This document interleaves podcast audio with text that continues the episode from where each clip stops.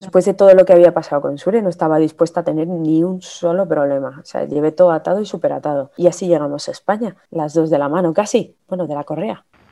Hola y bienvenido, bienvenida a Vida Perra, el podcast de la comunidad Dog Friendly en la que aprendemos más sobre nuestros perros y disfrutamos de este camino a su lado. Soy Leticia y tengo mirada mandarina con la que llevo compartiendo mi vida más de 5 años. Por ponerte un poco en contexto, Mandarina es una podenquita adoptada que llegó desde la protectora de Aranjuez como una casa de acogida y que ya se quedó en mi vida para siempre. Hoy vamos a conocer una historia de adopción internacional de la mano de sus protagonistas, Bárbara y Sure. Pero antes de meternos de cabeza en su historia, voy a ponerte un poco en antecedentes. Bárbara y yo nos conocemos desde que íbamos al colegio, donde compartíamos todos los días un trayecto de casi una hora en la ruta escolar.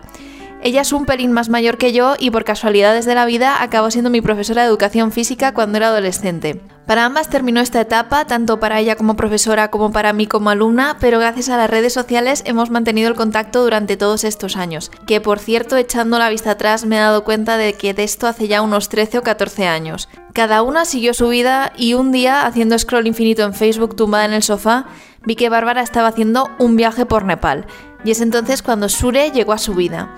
De ese momento han pasado ya más de 5 años y en este tiempo han vivido una aventura a lo largo de tres continentes diferentes que hoy nos van a contar.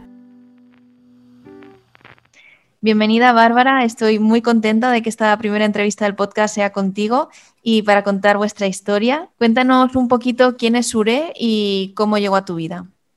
Pues eh, Sure es eh, una perrita de Nepal y llegó a mi vida porque yo me fui para Nepal quería de algún modo ayudar y me fui para allá sin organizaciones ni nada. Básicamente me compré el billete, me puse las vacunas pertinentes una semana antes.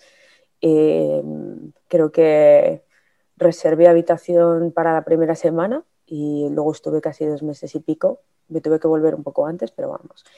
Y pues allí me la encontré en Boudanath, que es una como un área de Katmandú, de la ciudad de Katmandú.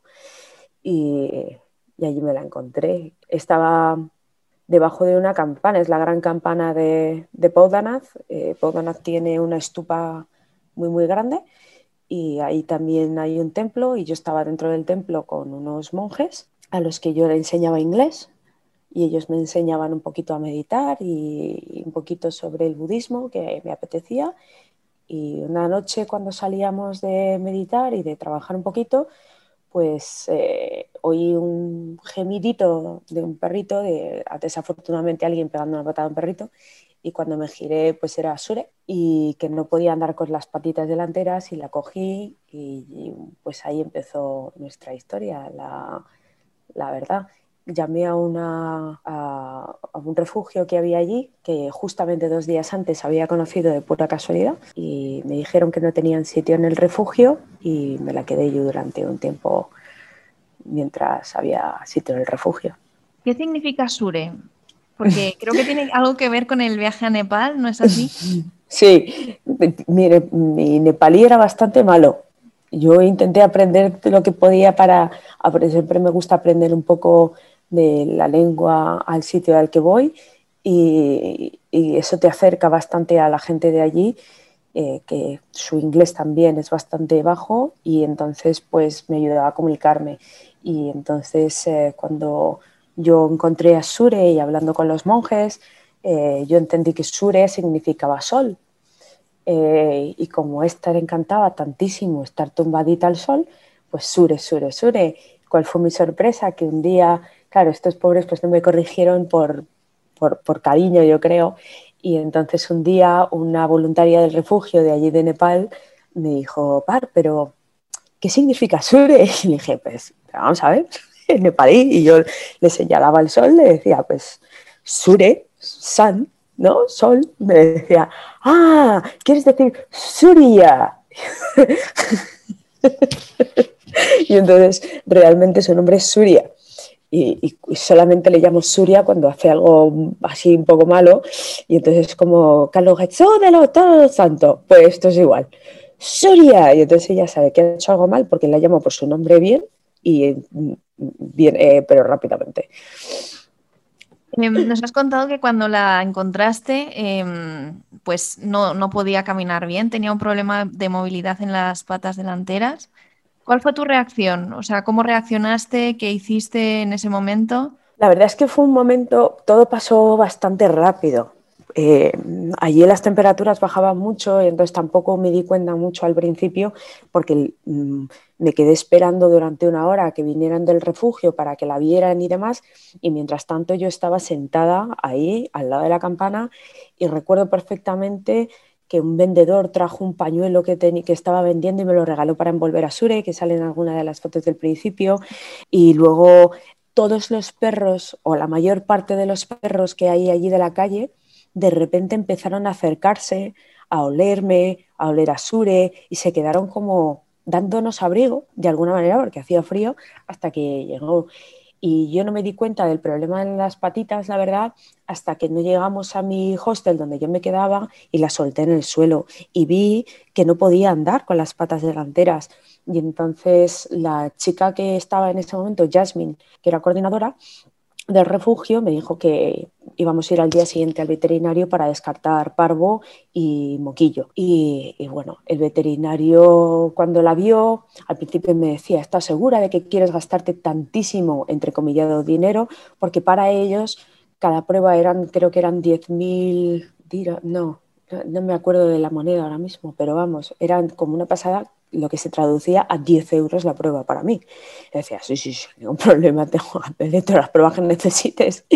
Y entonces descartamos parvo y descartamos moquillo y al hacerle la analítica lo que vieron es que mm, el calcio estaba en subcero y que seguramente no había podido mamar de la madre y que la falta de calcio tan fuerte hacía que no tuviera fuerza en las patas delanteras. Empezamos con la medicación justo ese día y al día siguiente ya empezaba a dar pasitos muy torpes, así temblorosa, pero ya empezaba a dar pasitos y a las dos semanas estaba correteando como si fuera pues un, galguillo. Era tremendo. Y yo recuerdo ver ese cambio tan, tan drástico de un día para, para otro prácticamente, que o sea, a mí me hizo muy feliz. Em, mm. Pero sí es cierto que yo las primeras imágenes que vi me parecieron un poco duras y luego por suerte la cosa... Era... Fue muy duro, fue muy duro porque decías, esta pobrecita, bro. Y yo decía, no pasa nada, porque con, con el inspector Gachet que soy yo, decía, enseguida le, le pongo ahí unos ruedines, yo que sé, cualquier historia y le hago el perro feliz, ¿no? Pero entre eso, que estaba llena de gusanos por dentro, pero llena, llena, llena, llena, llena.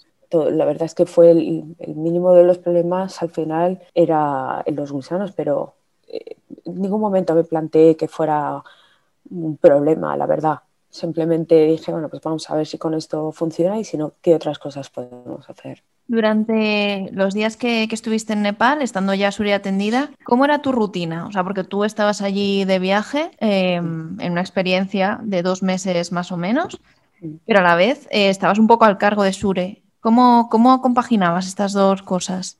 Pues ah, desde que encontré a Sure hasta que la dejé en el refugio pasaron dos semanas, porque el refugio estaba a tope de perretes y me dijeron que si me la podía quedar y entonces fue esa misma noche que se quedó conmigo, que en el hostel no solo me dijeron, no solo no me dijeron que no podía, sino que me dijeron si necesitaba un comedero, si necesitaba comida para ellos, o sea, para ella, me lo pusieron todo súper fácil, no me quisieron ni cobrar más, o sea, estaban siempre, ¿qué tal la perrita? Yo me la llevaba a desayunar conmigo porque iba siempre dentro de mi chaquetita. Como no andaba, pues iba siempre dentro de mi chaquetita o yo la llevaba en brazos a todas partes como un bebé. Entonces formó parte de mi día a día ella si yo me iba al templo con los monjes, ella estaba en mi regazo con todos los cánticos que, que puede haber en ese momento, ¿no? Y en las pullas y en todo. La verdad es que formó parte y la, la cogieron mucho cariño todos. Y luego sí que hubo un momento que yo me iba a Pócara que es otra población, pero que son ocho horas de autobús, que aunque no hubiera habido problema, pero como estaba con una medicación aún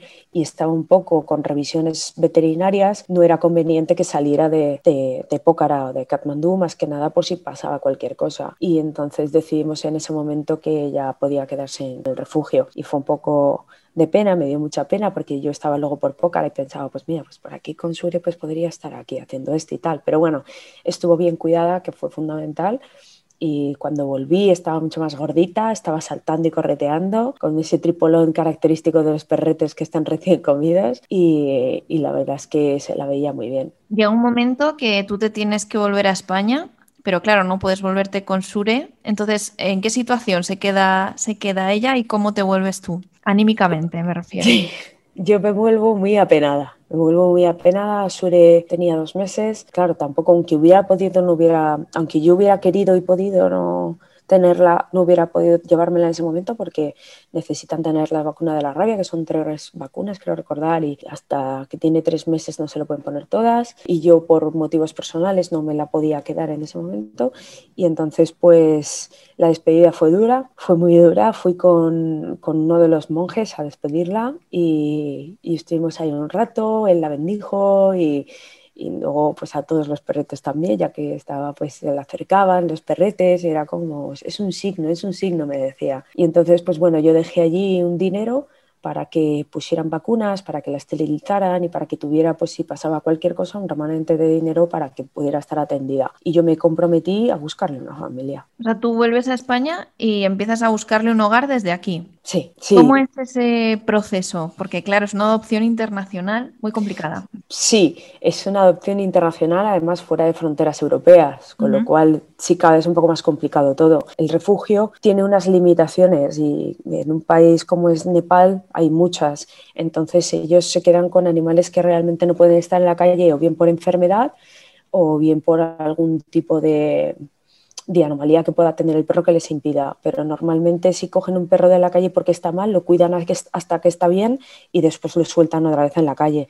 Y esa era la opción de Sure pero yo no lo veía como tal porque Sure no era realmente un perro de la calle, ya que fue sacado de ahí al mes y medio de, vida y, lo, hubiera sido mortal para ella que lo hubieran devuelto a la calle, básicamente hubiera muerto yo creo en los primeros días. Entonces eh, mi, era como mi misión era encontrarle una familia a Sure en principio en España porque, porque era donde yo vivía en ese momento y, quería de alguna manera tenerla cerca, ¿no? Y, y entonces pues eh, creé una página donde podían, pues les hablaba de esta historia de Sore y de a ver si alguien pues se, animaba.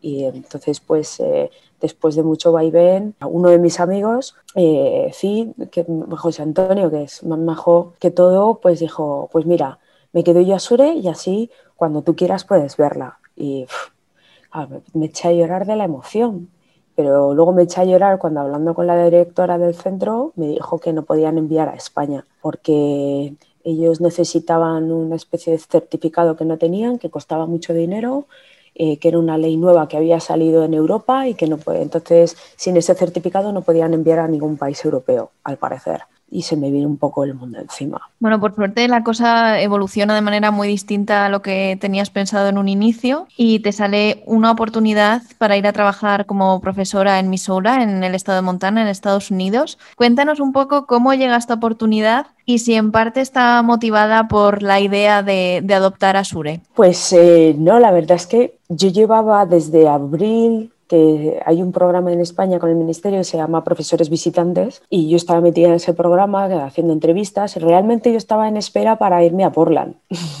a Oregón. Y un día viendo unas páginas de trabajo vi eh, una oferta de trabajo para un colegio privado en Missoula, ahí en Montana, y eché el currículum y me llamaron y después de cinco entrevistas de trabajo eh, me dijeron que me, que me, que me cogían, que, me ofrecían un contrato y, demás. Y entonces de repente yo creo que fue esa misma noche se me encendió la bombilla nepalí y no se me apagó ya, porque dije, ostras, pues si no pueden enviar a España y, mi misión es sacar a Sure de ahí antes de que la pongan en la calle, pues esto puede ser una solución. Y entonces, en el momento en el que el contrato estuvo firmado por ambas partes para asegurarme todo, contacté con la, con la directora del refugio y le dije, a ver, a España hay problemas, pero ¿y a Estados Unidos? ¿Hay problemas para enviar a Estados Unidos? me dijeron, bueno, depende, porque volaban solamente, creo que era como a cuatro aeropuertos de todo Estados Unidos. Y, y afortunadamente uno de ellos solamente, entre comillas, me cogía a nueve horas en coche y era el aeropuerto de Seattle.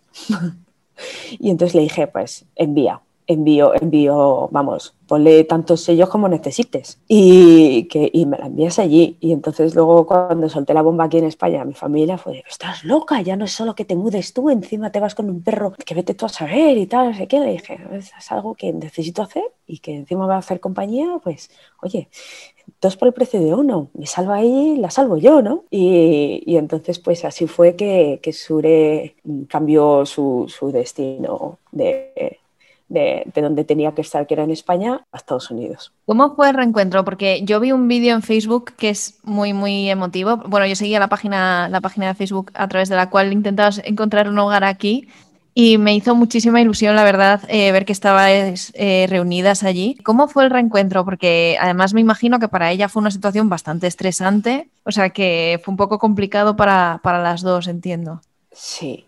Eh, el viaje fue pues yo me fui en coche, y tenía mi coche y me fui para allá, dormí en casa de un buen amigo mío que es de allí, de Seattle, Ben, y al día siguiente yo me iba al aeropuerto a recoger a Sure, pero como Ben es alérgico a los perretes, yo luego iba a coger carretera e irme de nuevo para Missoula inmediatamente. La perra creo que aterrizaba a las 3 de la tarde, pues entre unas cosas y otras me hubiera puesto en carretera como a las 5 de la tarde y hubieran sido nueve horas de viaje. Y entonces, pues nada, yo dormí allí y llegué y, esperando en el cargo a, a Sure, eh, había otra pareja con una señora que estaban esperando porque habían adoptado un perro de Corea que allí sabes que están las meat farm, que son granjas donde crían a perros para comérselos. Y entonces era el tercer perro que salvaban. Y entonces me puse a hablar con ellos y la señora que iba con ellos, que era la hermana de él, empezó a conocerme y demás. Y después de conocer la historia de Sure, me dijo, bajo ningún concepto te vas tú hoy para de vuelta a Misula, es súper tarde,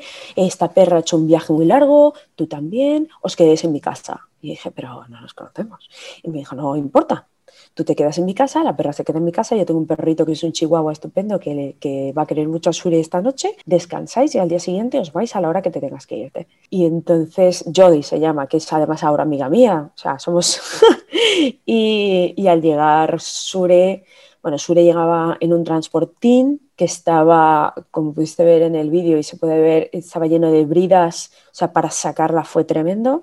Mm, por dentro no te puedes imaginar olores y venía muerta de miedo. Yo llevaba la correa, llevaba su collar para ponérselo y ella estaba con un sustito encima, pobrecita mía. Cuando la saqué y la pude abrazar, claro, yo no la veía, ella tenía un mes y medio, cuando la dejé dos meses, tenía seis meses entonces cuando y ya estaba grande. Y fue muy yo no, no, veía el momento de acariciarla y además es que hay un proceso para todo, porque ya no es ya llegado y te sale la maleta y la coges y te vas. No, no, no, no. Es que primero te dan unos papeles y entonces te tienes que ir a un kilómetro y medio a que te firmen y te sellen ese papel de aduana. Y con ese papel firmado y sellado, previo pago también de una cantidad, te vas de vuelta con ese papel firmado y sellado y pagado y se lo das al de cargo y entonces te sacan a Sure. Y entonces eso se me hizo eterno era una espera horrorosa y luego encima aviones pasando por encima, los ruidos, estaba, me daba con la patita intentando salir de la jaula, con esa patita que tiene ella, y recuerdo que la jaula la metí en el transportín, una jaula el transportín lo metí en el maletero y Sure ya iba en la parte de atrás del coche, echa un ovillito debajo del asiento, porque en mi asiento sí había hueco debajo, tipo autobús, y se hizo un ovillito y íbamos siguiendo a Jodie hasta su casa, y nunca más la volví a meter porque ella veía el transportín y se ponía a temblar de miedo. Y, y esa misma tarde el chihuahua le enseñó a subir y bajar escaleras que ella no conocía lo que eran las escaleras, y el chihuahua le enseñó lo que era un baño, porque ella no sabía lo que era que la bañaran, y entonces se pegó un baño estupendo. Mm, hay una foto abriendo un grifo y miraba ella fijamente el grifo como diciendo, ¡Ah, esto es magia, esto es brujería, porque sale agua así, ¿qué es lo que pasa? Era muy, muy cómica. Y durmió debajo de mi cama toda la noche, con muchos miedos, mucho miedo. y luego ya nos volvimos para Misula ya os volvéis y en ese momento empieza un poco vuestra aventura estadounidense, eh, porque de hecho que yo os veía a la distancia, vi unas cuantas fotos de Sure por ciudades míticas de, Estados Unidos, por ejemplo Los Ángeles. ¿Cómo se adaptó ella a esta nueva vida? Porque por suerte tuvo un compañero perruno el primer día, pero después otra vez nueve horas de coche y, aparte tú también te estabas adaptando a una nueva vida. Entonces, ¿cómo fue esta, esta adaptación y, y si fue fácil desde el inicio o hubo algunas cosillas un poco más complicadas? Fácil no fue. Sur es una perra que tiene miedos también. Eh, creo que no tantos como Mandarina, también, pero, pero sí, tiene, tiene miedos. Luego, además, tiene que su socialización es bastante, ha sido bastante mala. La época de socialización en un refugio no ha sido la mejor, porque allí es como la ley del más fuerte. Entonces, los perritos pequeños son apartados de los grandes para que los grandes no, le, no les hagan daño. Y luego también en Misula, como yo entraba de cabeza a trabajar, mm, yo me levantaba a las cinco y media de la mañana, mm, me iba a dar una vuelta con ella y luego ella se quedaba en casa hasta que yo llegaba a las cinco de la tarde. Yo entiendo que a lo mejor alguna gente crea que no es lo más idóneo, pero era lo que yo podía hacer para salvar a Sure de, un refugio. También de eso hay que entenderlo. Si es cierto que aún estábamos en la última época del verano, con lo cual la pude eh, llevar conmigo a algunos festivales que había en el pueblo y demás, intentar un poco el tema ruidos y el tema mucha gente y esas cosas, pero la verdad es que la pobre llegaba la noche, era muy curioso porque llegaba la, la noche y si estábamos en un césped tomando algo o, lo que sea, se me hacía un, un, novillito dentro de las patas y se dormía como diciendo, es que es hora de irse a la cama, me estás diciendo. Y en uno de esos festivales conocí a Maraya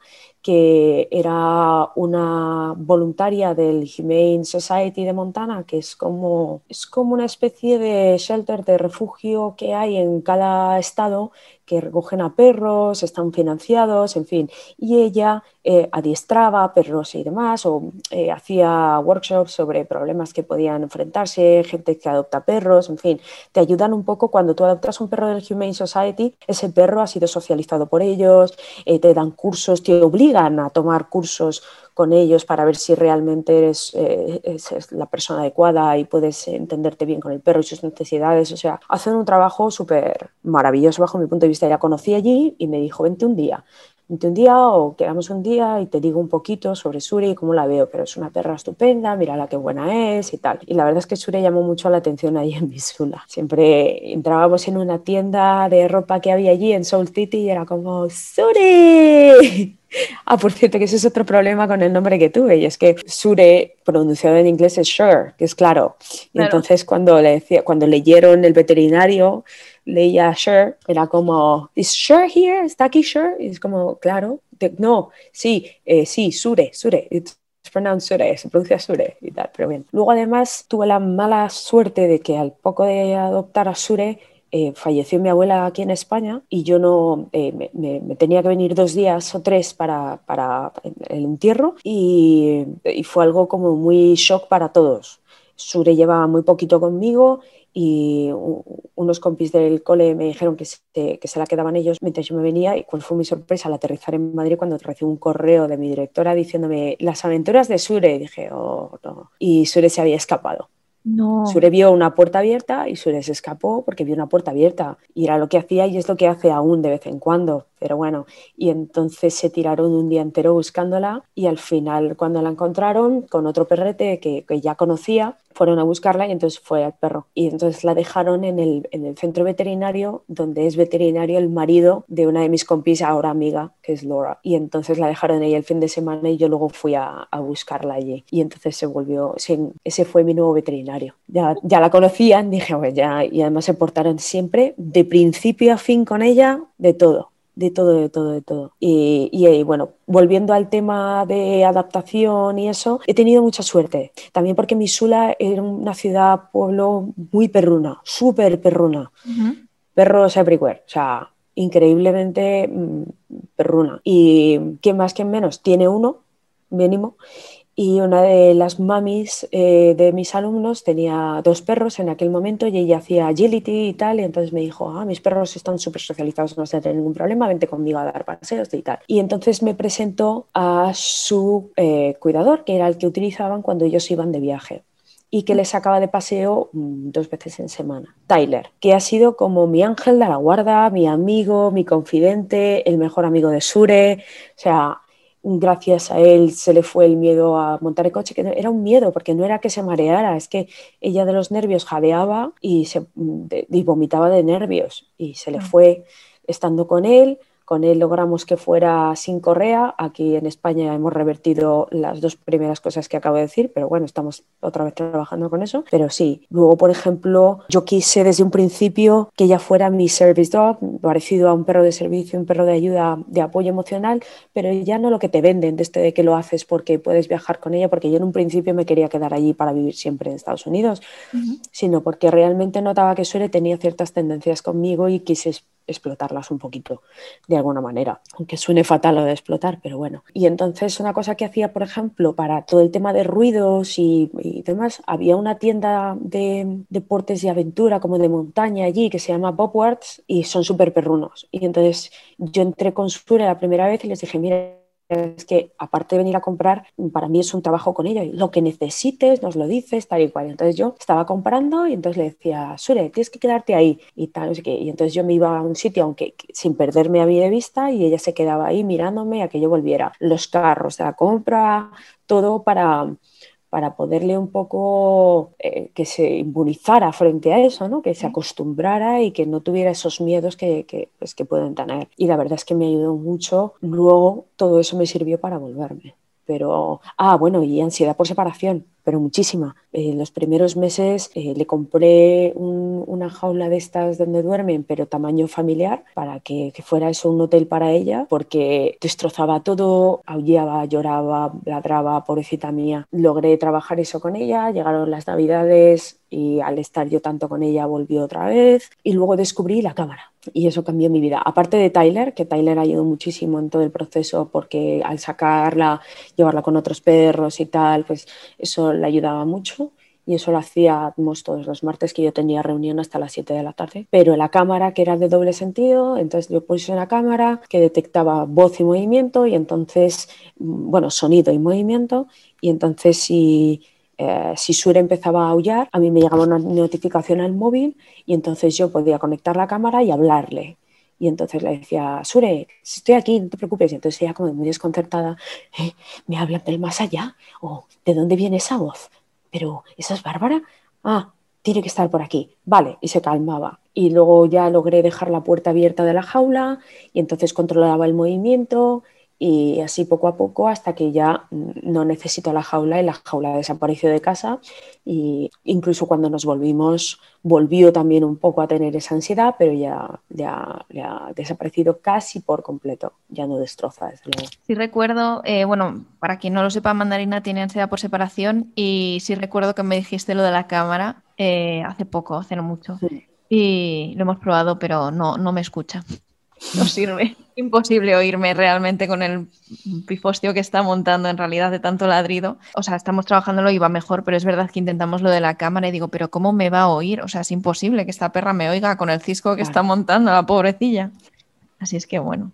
Bueno, total, que al final os adaptáis a vivir allí, pero por desgracia pues llega un momento que, tenéis que volver a vivir a España Así es que otra vez, otro viaje internacional para las dos, pero en este caso fue un, un proceso más fácil. Sí, pero se me ha olvidado decirte sobre el viaje de Estados Unidos, que gracias a Tyler eh, y que ya la desensibilizó para el tema del coche, porque yo, nosotras dormíamos o en tienda de campaña o en el coche. Imagínate la primera noche en una tienda de campaña para Sure. Hasta el ruido de una hormiga la ponía en tensión y ¿qué es eso? Pero luego muy bien. Y la verdad es que en los parques nacionales estuvo encantada, siempre iba con correa, eso sí, larga pero con correa, y en Los Ángeles también, que estuvimos en casa de una amiga y fuimos a ver a Jasmine, que era la coordinadora y estaba viviendo por allí, y conocí otros perretes, y San Diego es, es, el, es, es como el cielo de los perretes. Tienen unos parques para perros vallados estupendos de grandes que los puedes soltar sin miedo a que se escapen y ella corría porque si a ella le gusta algo es correr y que la persigan. Es su juego favorito.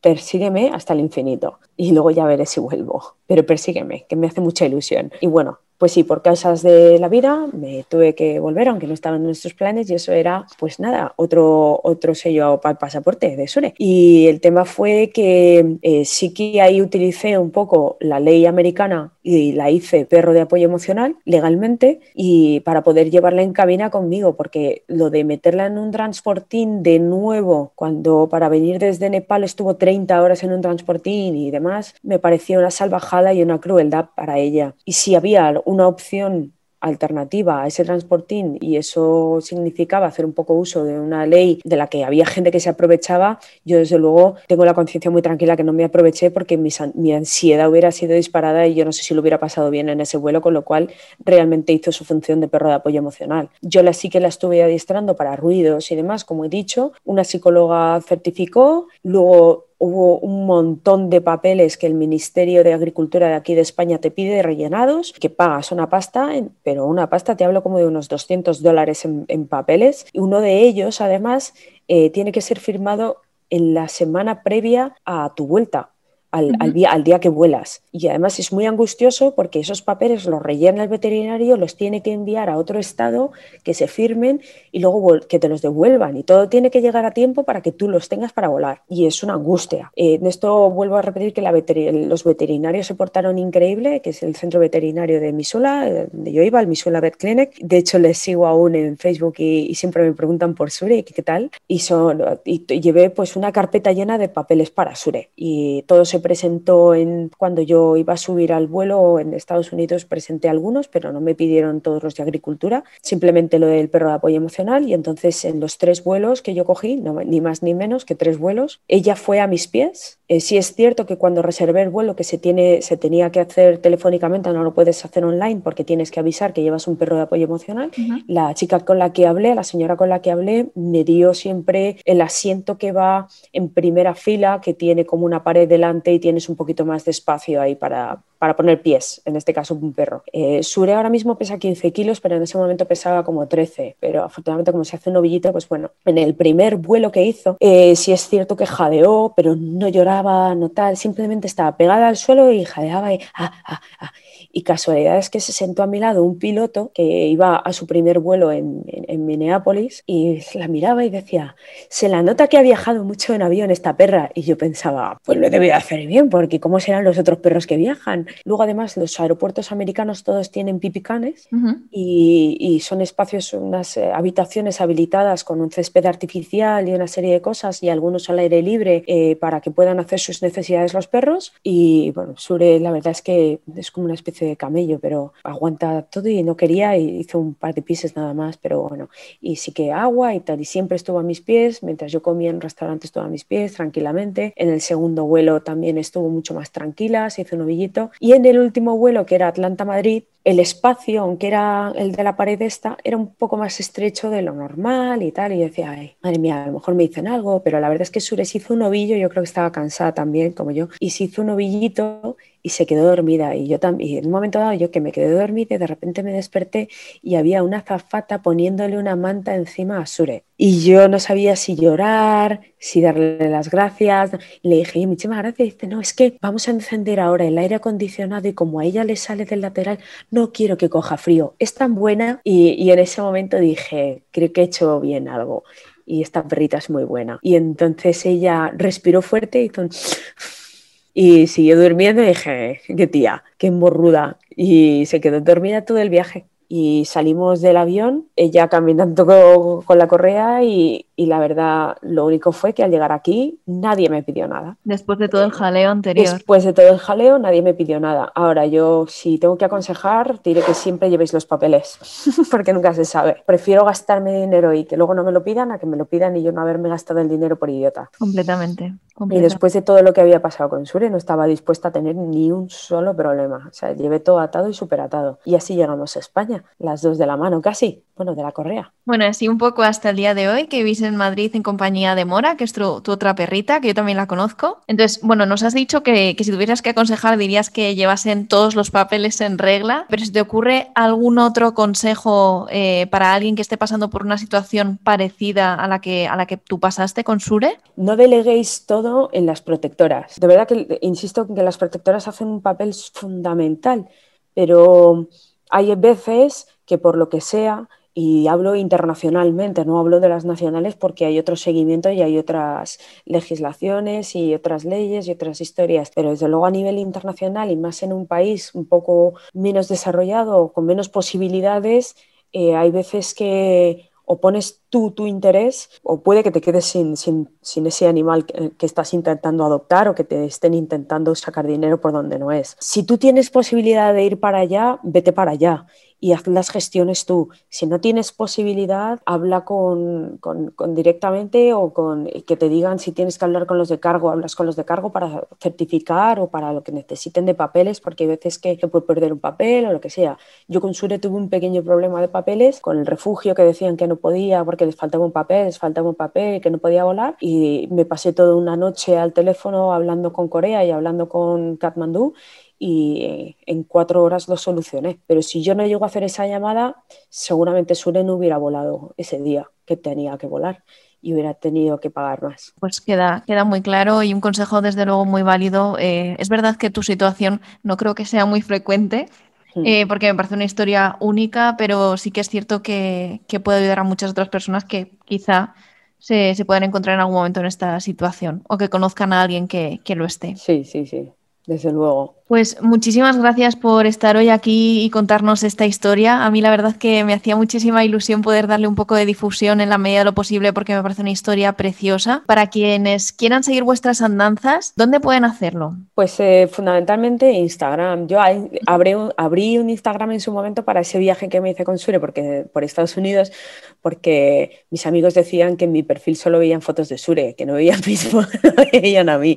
Y entonces por eso abrí el perfil. No tengo ni ninguna intención de, de hacerme súper famosa, pero me parece que aquellas personas como tú que habéis seguido desde un principio todo lo que ha pasado Sure o lo que hemos podido pasar juntas, pues que menos que seguir disfrutando ahora de todo lo bueno que trae esta perrita, ¿no? Y sus cosas buenas y sus cosas malas, como es perseguir gatos o, ponerse como loca con un perro negro, porque no puede ni verlos. Pero oye, que, que, sea eso. Entonces creé un Instagram que es eh, Sure de Nepali Dog. Sí que es cierto que fundamentalmente se habla en inglés, por aquello de que empezó allí, pero que también se dicen cosas en español y es fácil entender y sobre todo son pues los día a día de Sure, Mora, que es la otra perrita adoptada en un pueblo de Guadalajara y, sus vivencias acabe de decir que, no es que, se, que no es que sean pilimir y que no se llevan súper bien, pero sí se toleran y Mora es más viejita y entonces ya tiene edad y es como no me toques las narices. Pero vamos, que se, se, llevan. Vamos a dejar eh, todos los, todas las referencias que has hecho, también sobre todo el enlace a vuestra cuenta de Instagram que a mí me encanta, la verdad, en nuestro blog, en las notas del podcast, para que, podáis eh, echarle un vistazo. Y nada, miles de gracias por estar aquí y nos vamos viendo. A ti, muchísimas gracias, de verdad. Un placer verte de nuevo y poder siempre estar en contacto y que hayas dado con Mandarina. Estoy encantada de que esta nueva aventura te haya llevado a esta otra nueva aventura. Y es que adoptar un perrete te lleva de una aventura a otra aventura. Enlazas, siempre vas enlazando. Totalmente. Mil gracias, Bárbara. Nada, a ti. Muchísimas gracias por quedarte hasta el final. Espero que te haya gustado este episodio. Recuerda que puedes ponerte en contacto con nosotras a través de nuestro perfil de Instagram, unavidaperra.com, todo junto, o a través de nuestra página web, unavidaperra.com. Nos vemos en el siguiente episodio. Hasta entonces, cuídate mucho.